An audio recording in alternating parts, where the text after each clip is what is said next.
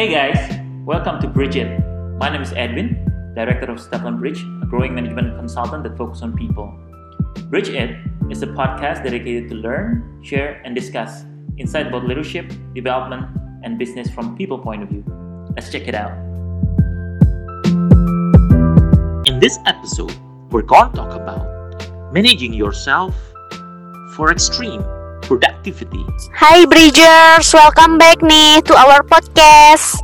Jadi kenalin nih, aku Vita seperti biasa. Nah, aku bakal ditemenin nih sama dua teman aku, yaitu Feby dan Muti. Perkenalan diri dulu ya. Hi Bridgers, how are you? It's here, Feby again. Hai Feby, gimana nih Hi. kabarnya?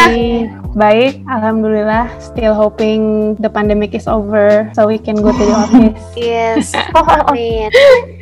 Oke, Obviously. ada satu lagi nih teman aku nih, kenalin dulu dong. Okay, hi. This is Muti again. Nice to Hai ya, Muti, dengan podcast again. Hai. gimana Vita. nih kabarnya nih? Baik dong, baik banget. Alhamdulillah ya, sehat selalu. Alhamdulillah. Yoi. Oke, nih jadi hari ini aku nih sama teman-teman aku bakal ngebahas topik tentang pengelolaan diri kita sendiri dalam menghadapi produktivitas yang ekstrim atau bisa dibilang Hmm. juga sebagai kesibukan ya. Mhm. Oke, jadi nih menurut aku nih ya dari beberapa orang pasti pernah merasakan produktivitas yang ekstrim. Kalau dari Iya. aku produktivitas ekstrim tuh jadi kayak mungkin kita menjabat beberapa peran dan kita juga mengerjakan Hmm. tugas-tugas dari peran tersebut dalam waktu yang bersamaan karena deadline-nya juga Hmm. mepet ya. Nah, itu mungkin Iya. bisa disebut sebagai produktivitas yang ekstrim karena kita mengerjakan banyak hal dalam sekaligus. Dan menurut aku Hmm. juga ada beberapa kemungkinan nih kita merasa kewalahan atau nggak sama sekali kewalahan karena kita enjoy ngerjain semuanya. Nah, menurut Hmm. aku rasa enjoy itu didapatkan dari beberapa cara pengelolaan diri dalam mengatasi produktivitas yang ekstrim. Jadi kita bakal merasa enjoy dalam mengerjain sesuatu tersebut dan kita nggak akan ngerasa kewalahan juga. Kayak kita tuh bener-bener eh, ya udahlah ya kita kerjain aja dengan sepenuh hati gitu tanpa merasa kewalahan. Nah kalau dari kalian nih, kalian pernah nggak sih merasakan produktivitas yang ekstrim dan dari pandangan kalian produktivitas yang ekstrim itu seperti apa sih kalau boleh tahu? Uh, Hmm. Oke, siapa dulu yang mau share? Feby deh, Feby. Silakan. Dulu. Oke. Kalau dari gue pribadi, ini sebenarnya tentatif ya berarti. Maksudnya produk extreme productivity itu berarti buat setiap orang beda-beda nggak sih menurut gue? Karena kan setiap orang punya kapasitas yang beda ya. Ada yang Ya, emang benar, bisa nangkep laut banyak, ada yang emang kapasitinya lebih rendah gitu. Jadi menurut gue sebenarnya extreme extreme productivity itu tergantung ke masing-masing orang, kapasiti masing-masing orang. Nah, kalau extreme productivity versi gue pada waktu itu adalah balik lagi ke zaman kuliah sih sebenarnya. Karena pas kuliah itu kayak of course jadi student, sometimes kalau jadi anak kuliah kan tugas lo banyak banget ya. Terus abis gitu di saat yang sama juga kalau lo ada kegiatan ekstrakurikuler apa pun itu mau itu organisasi atau misalnya olahraga or you join clubs itu pasti juga kita harus juggling waktu kan. Nah, terus juga of course with your personal life. Kalau pada saat itu yang gue alamin adalah gue pernah ada satu masa di mana kuliah gue itu lagi padat banget karena apa ya tugas gue adalah harus bikin report dan itu reportnya tuh kayak kelompok. Nah terus of course lo harus match jadwal sama teman-teman yang lain dong.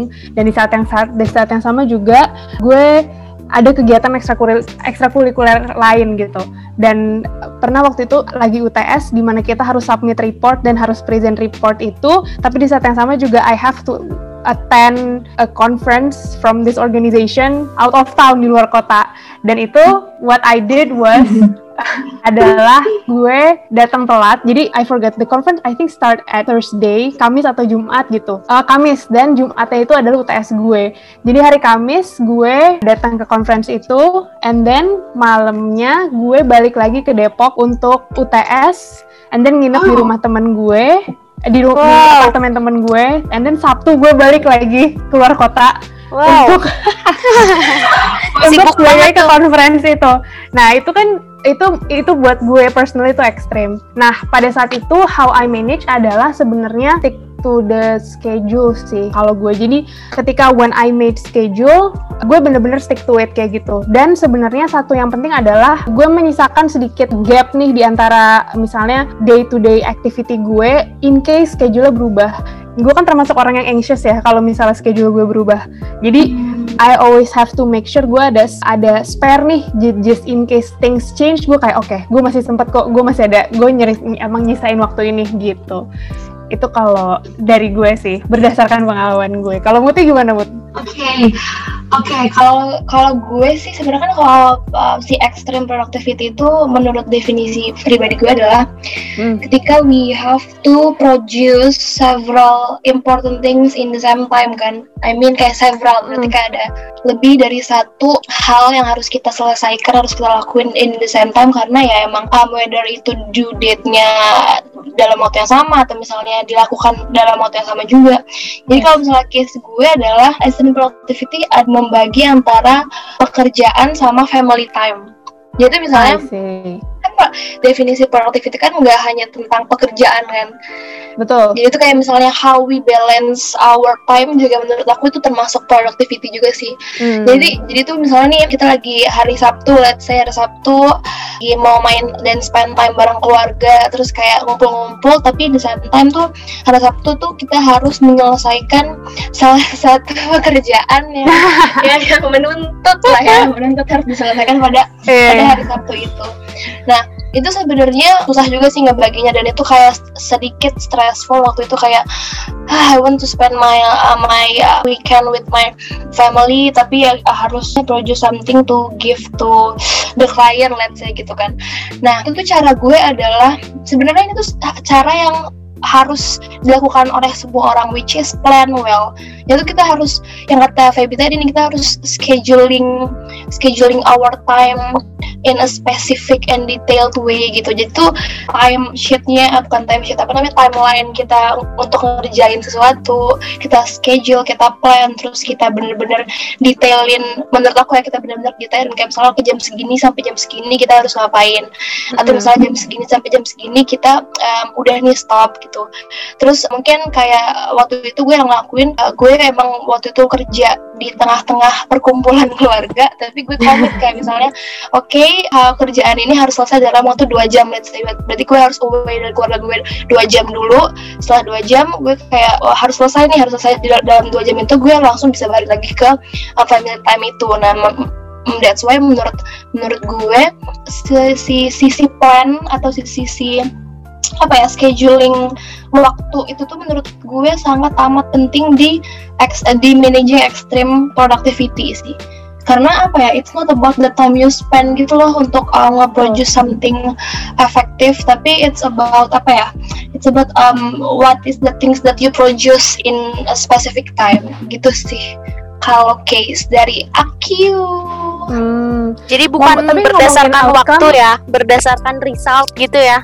yes uh, uh, berdasarkan Hmm. result kenapa Feb? Kenapa? Iya, jadi sama nih kayak Vita tadi ngomongin result, kayak kalau misalnya kita punya productivity yang cukup ekstrim, kita harus smart juga nih. Jadi it's not about uh, berapa lama kita dedicate uh, waktu kita untuk ngerjain sesuatu, tapi kita juga harus make sure resultnya oke ya nggak sih? Iya, setuju banget. benar Benar, benar benar. benar Jadi gue teringat salah satu quotes dari temen gue sini, gue inget banget sama dia kayak Hmm. dia selalu bilang "Jo- don't just work uh, don't just work hard, you have to work smart. Itu Oh. uh, quotes yang oke banget nih buat orang-orang yang punya extreme productivity. Iya iya iya. Waktu itu juga gue pernah share juga nih mengenai quotes ini mungkin di sini Hmm. juga relate kali ya di share lagi. Waktu itu tuh uh, Mas Ebin salah satu apa namanya orang kantor kita juga tuh pernah juga nih bilang katanya dia quotes yang sangat sangat amat uh, apa ya menurut gue tuh kayak oke this is big gitu. Adalah professionality kita hit professional itu professionality itu adalah ketika we can manage our work life balance. Jadi itu kayak Hmm. kalau misalnya kita kerja eh, di se- se- setiap tempat tuh malahan kayak itu tuh bukan the definition of professionality tapi eh, professionality gitu. Tapi Ah, professionality tuh ketika kita udah bisa nih membagi waktu antara personal life kita sama professional life kita dan menurut gue itu kayak make sense banget sih iya iya, gue setuju banget sih sama quotes Right. itu. You're right. setuju banget nih. Jadi aku mau nambahin nih beberapa. Aku tadi mau piggybacking aja nih dari Muti dan Feby. Aku setuju Ya, nih menyiapkan plan well gitu ya. Jadi kayak kita tuh nyiapin Mm. rencana kegiatan kita dalam sehari.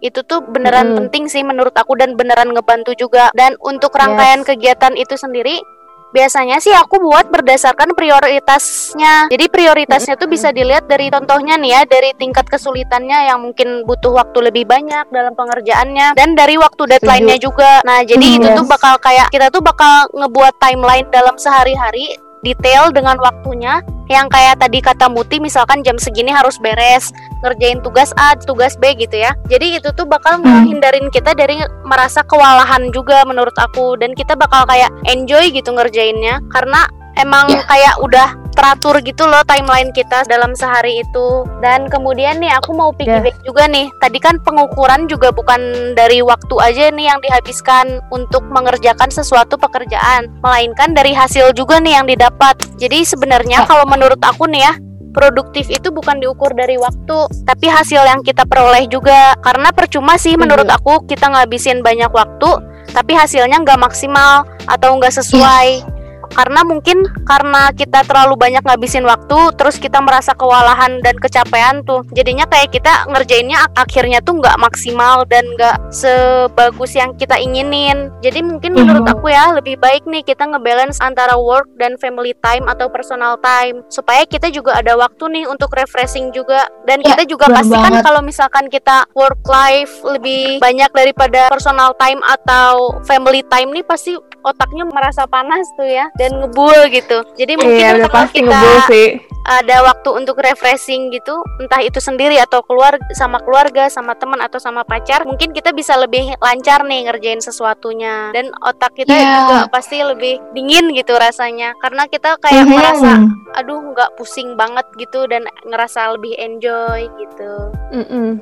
Iya. Betul banget sih. Mm, Mungkin back again mau nambahin juga nih notes yang menurut gue adalah salah satu hal penting yang perlu kalian tahu sebelum kalian mungkin trying to set schedule or trying to organize your schedule itu adalah knowing your capacity. Kayak Iya. sebenarnya lo tuh ini misalnya lo lagi sibuk banget nih dan lo terpaksa harus oke gue harus pakai maksimum capacity gue tapi try to not overwork atau put a, too much burden gitu loh ke diri kalian. Jadi misalnya oke kapasitas gue adalah gue kerja selama 4 jam gimana caranya supaya gue bisa kalem lah misalnya gue supaya gimana caranya supaya gue bisa istirahat dan nextnya gue bisa kerja for another 4 hours kayak gitu Ah, Ya. itu know your capacity tuh kunci banget karena dengan kayak gitu kalian bisa tahu nih kap when downtime kalian kapan? Terus what can you do during your downtime supaya kalian bener-bener refresh? Dan nextnya kalian bisa kerja just as productive lagi kayak gitu. If, if you need like tidur siang lah atau kalian butuh udahlah gue Netflix dulu lah gitu. Nah gitu gitu tuh jadi I see, I see, I ketika see. kalian udah ya kan ketika kita udah tahu capacity kita jadi kita manage dan organize schedule tuh gampang gitu karena kita udah tahu caranya gitu Oh, Piggy, aku aku mau piggybacking apa yang diomongin Feby deh ya. Kayak baru realize gitu Silahkan soalnya. kita saling berpiggybacking Soalnya waktu itu tuh kayak pernah nih um, share aja sedikit kayak misalnya kita tuh ketika kita lagi Boleh, boleh. um, apa pengen pakai maksimum capacity yang tadi Feby mention untuk mengerjakan Mm. apa ya pekerjaan yang bener-bener uh, menguras tenaga gitu kan dan mungkin yang butuh waktu lama untuk menyelesaikannya mungkin. Nah, Uh, Mm. terus misalnya kita tuh at, the same time kita tuh kayak oh di schedule gue tuh gue harusnya udah misalnya nonton Netflix nih jadwalnya misalnya ya, I don't know apa pun itu kayak refreshing time Mm. kalian. Nah terus kayak gue tuh pernah juga kayak uh, mikir oke si- ini sekarang waktunya untuk gue break tapi ini belum selesai nih gitu. Gue break tuh Mm-mm. sebenarnya gue pengen pakai break time gue untuk nonton Netflix say kan. Mm-mm. Nah tapi ini belum selesai. Tapi Yes. gue mikirnya tuh apakah dengan gue ngelakuin ini tuh otak gue bakalan jalan gitu ngerti nggak maksudnya kayak betul Iya betul. benar banget sampai- setuju. ya kan jangan sampai gue kehilangan kehilangan waktu untuk nonton Netflix dan kerjaan ini juga pas gue ngambil waktu untuk nonton Netflix untuk ngerjain kerjaan ini juga kerjaannya nggak selesai gitu gitu loh. Jadi gue Iya, kehilangan benar. dua-duanya kan. Kerjaannya kayak gitu Betul. ya jadi stuck di tempat gue nggak bisa nonton Netflix gitu. Nah jadi menurut gue kalau misalnya ada um, waktu yang kayak gitu benar kata Feby tadi ya udah kayak oke kalau misalnya udah benar-benar mentok banget dan udah apa ya udah aduh kayak ini udah draining banget energinya ya let's take a break ngapain? Terus baru kalau misalnya kita udah punya um, fresh ideas lagi otak kita udah fresh lagi baru kita lanjut ke pekerjaan yang tadinya stuck. Karena let's taking a break itu tuh mungkin atau taking a refreshing itu tuh mungkin bisa ngebuat otak kita kayak oke kita start ulang lagi baru nanti kita ngerjain lagi dan itu jadi lebih produktif gitu Iya, setuju. Yes, setuju. Iya. nih. Mau piggybacking nih dari Muti. waduh waduh Lagi boleh. saling saling saling piggybacking iya. Jadi menurut aku Boleh. aku setuju juga sih kayak kita let's have a break tuh penting banget dan itu tuh bakal setelah kita Mm-mm. melakukan break tuh bakal lebih fokus gitu sih jatuhnya kalau dari pengalaman aku ya.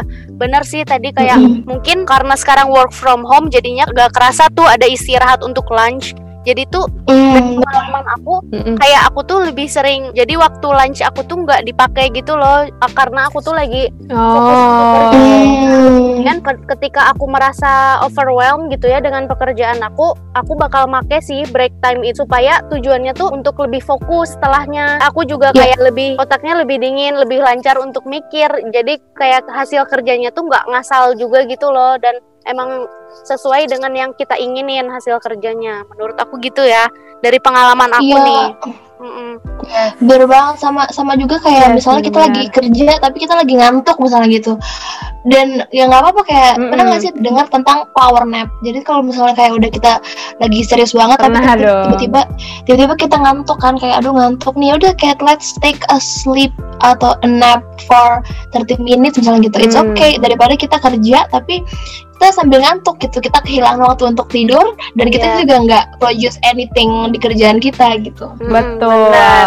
Jadi kadang tuh Um, emang ada orang nih yang merasa ya udah deh nggak usah break time karena merasa WFH juga nih kayak mau waktunya dipakai untuk break padahal tuh enggak ya sebenarnya kayak kita tuh Mm-mm. tetap butuh break time juga supaya kita lebih fokus supaya kita lebih lancar juga mikirnya dan kita juga nggak kewalahan juga ya. Yes, course setuju. Gue mau share pengalaman lagi nih. Ini Oke. related banget menurut gue dengan dengan extreme productivity ini. Jadi waktu itu gue pernah interview seorang kandidat yang dia memang menurut gue amazing karena dia tuh salah satu kelebihan dia adalah dia bilang dia nggak bisa diem. Jadi dia itu ya dia nggak bisa diem. She has to do something. Jadi eh, apa namanya? Jadi memang ternyata ada orang nih yang bisa bisa apa namanya? Bisa living the extreme productivity life. Mungkin kalau dari uh, orang-orang yang uh, kapasitinya biasa aja ngeliatnya kayak wah gila banget nih orang gitu. Tapi even uh, jadi dia tuh uh, dia itu punya banyak role. Jadi dia uh, apa namanya uh, doing charity. Abis gitu dia waktu itu still a uh, college student and then dia juga ikut extracurricular. Terus habis itu dia juga she said she loves to hang out with her friends kayak gitu. Dan Hmm. uh, apa namanya awalnya gue mikir nih orang kok bisa ya? Maksudnya dia kegiatannya ada aja setiap pulang kampus dia I have to work on this on this on this. Dia cerita kayak gitu. Uh, but then di satu sisi gue ngelihat ternyata dia memang enjoy uh, apa interacting with people. Jadi meskipun dia facing extreme productivity dalam arti dia apa ya kegiatannya dia banyak uh, yang harus dia produce atau output yang harus dihasilkan juga banyak. Baik itu tugas atau misalnya dalam segi charity itu planning segala macem. Tapi di satu sisi ketika dia dia juga dalam tanda kutip refreshing karena dia bisa ketemu dan interact sama orang-orang lain gitu. So in the middle of uh, kesibukannya dia karena dia bisa interact sama orang dia merasa itu adalah refreshing buat dia gitu. So dia bisa tuh ngadepin uh, apa productivity yang ekstrim karena di saat yang sama juga oh gue refreshing juga kok kok gue kan gue ketemu orang kayak gitu. Hmm, jadi refreshingnya berinteraksi dengan orang lain ya. Yes, ha-ha. Iya, jadi meskipun orang itu Hmm. punya productivity yang ekstrim, dia tetap refreshing kok, meskipun ya refreshingnya dia dengan interaksi gitu. Iya, karena itu cara dia untuk refreshing kayak gitu, gitu kan. Yes, Hmm. betul. Oke nih, aku mau nge-sum up aja nih ya dari pendapat kita bertiga nih. Gimana sih cara pengelolaan diri yang Yes. baik untuk menghadapi produktivitas yang ekstrim nih. Jadi menurut kita bertiga nih berdasarkan pendapat nih yang pertama yang paling penting tuh plan well ya. Mm-mm. Plan well dalam sehari kegiatan kita mau Yes. ngapain aja dan kita bikin plannya detail dengan waktunya tadi. Kayak misalkan jam segini harus beres tugas A, jam segini kita lanjut tugas B dan seterusnya ya. Terus kemudian kita juga harus stick to schedule juga nih supaya kita konsisten dengan schedule kita hari itu ngapain aja. Terus kita juga harus ngasih gap waktu Yes. ini untuk make sure apakah ada schedule yang masih belum pasti supaya kita kayak ngasih time untuk schedule yang belum pasti itu supaya mungkin kemungkinan tiba-tiba harus dikerjain jadi kita punya spare waktu untuk ngerjain sesuatu tersebut yang tiba-tiba datangnya. Terus yang Betul. kedua nih ada no time but the result ya. Jadi kita tuh eh, gak penting kita ngabisin waktu berapa lama untuk mengerjakan sesuatu, tapi resultnya tuh harus bagus juga. Jadi kita kayak lebih lebih memperhatikan result daripada waktu yang dihabiskan untuk mengerjakan sesuatu tersebut karena percuma sih kita ngabisin waktu banyak tapi hasilnya nggak maksimal juga ya. Terus kemudian ada juga nih know your capacity ya. Jadi kapasitas kita tuh segimana sih supaya kita nggak merasa overwhelm atau kewalahan untuk ngelaksanain segala sesuatu dalam waktu yang bersamaan juga. Itu juga penting sih menurut aku supaya kita juga kayak otaknya bisa selalu mikir dengan lancar gitu loh. Dan ini nih aku ada Yes. tambahan juga nih. Know your strength juga menurut aku penting juga sih. Jadi kita bisa fokus untuk strength kita tuh apa aja terus kita bisa mendapatkan yang terbaik. Jadi kita kayak fokus misalkan kita fokus kita punya strength di HR kemudian kita fokus sama bidang HR itu sendiri untuk mendapatkan hasil yang terbaik gitu. Jadi kita nggak buang-buang waktu untuk bidang lain yang emang bukan strength kita juga. Karena takutnya malah hasilnya juga nggak maksimal kan. Dan kita juga yang terpenting dari semuanya kita harus punya mindset kayak yang penting sih hasilnya bukan waktu yang dihabisin. Jadi kalau misalkan kita butuh break time ya lakuin aja gitu. Jangan merasa aduh tapi ntar ini nggak beres-beres hasilnya jadi kayak ya udah kalau waktunya break time ya udah kita break time aja supaya kita hasilnya juga dapet yang terbaik dan kita juga kayak bisa refreshing dulu gitu sebentar gitu guys Yes, Yes. setuju.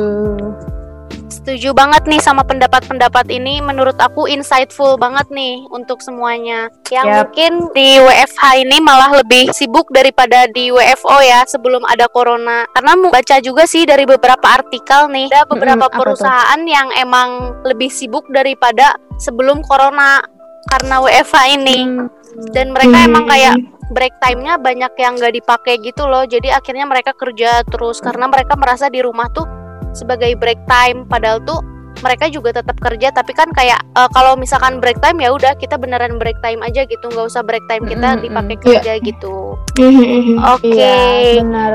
Mm-mm. Thank you banget nih Muti dan Feby udah nemenin aku podcast hari ini ngebahas topiknya nih menarik banget nih cara pengelolaan diri nih untuk produktivitas yang ekstrim. Yes, thank you juga nih? For inviting us. Menarik nggak sih topiknya menurut kalian? So interesting, of course. Interesting sih buat teman-teman yang mungkin emang kerjanya lagi banyak atau lagi numpuk. This is for you guys. Iya. Yes, this is for a you. break. Yep. Oke, podcast kita hari ini segitu aja ya guys. Yay. Yay. Thank you so Yay. much all Thank you so much, Bridgers. Thank you so much nih. Bridgers udah dengerin kita hari ini. Semoga ke depannya kalian bakal merasa produktivitas yang ekstrim ini kalian bisa lebih tahu cara mengelola diri yang baik nih supaya nggak merasa kewalahan dan terbantu juga nih dari podcast kita ya harapannya. Yes. Yes. Oke, see you Bridgers next week See you. and bye, Bye-bye. Bridgers. See you next Bye. week. Don't forget to listen to our podcast every Wednesday on Spotify, Apple Podcast, and Google Podcast. Visit our website at stevlinbridge.com. Follow us on Instagram at stevlinbridge. And for any inquiries, please email to contact at stevlinbridge.com.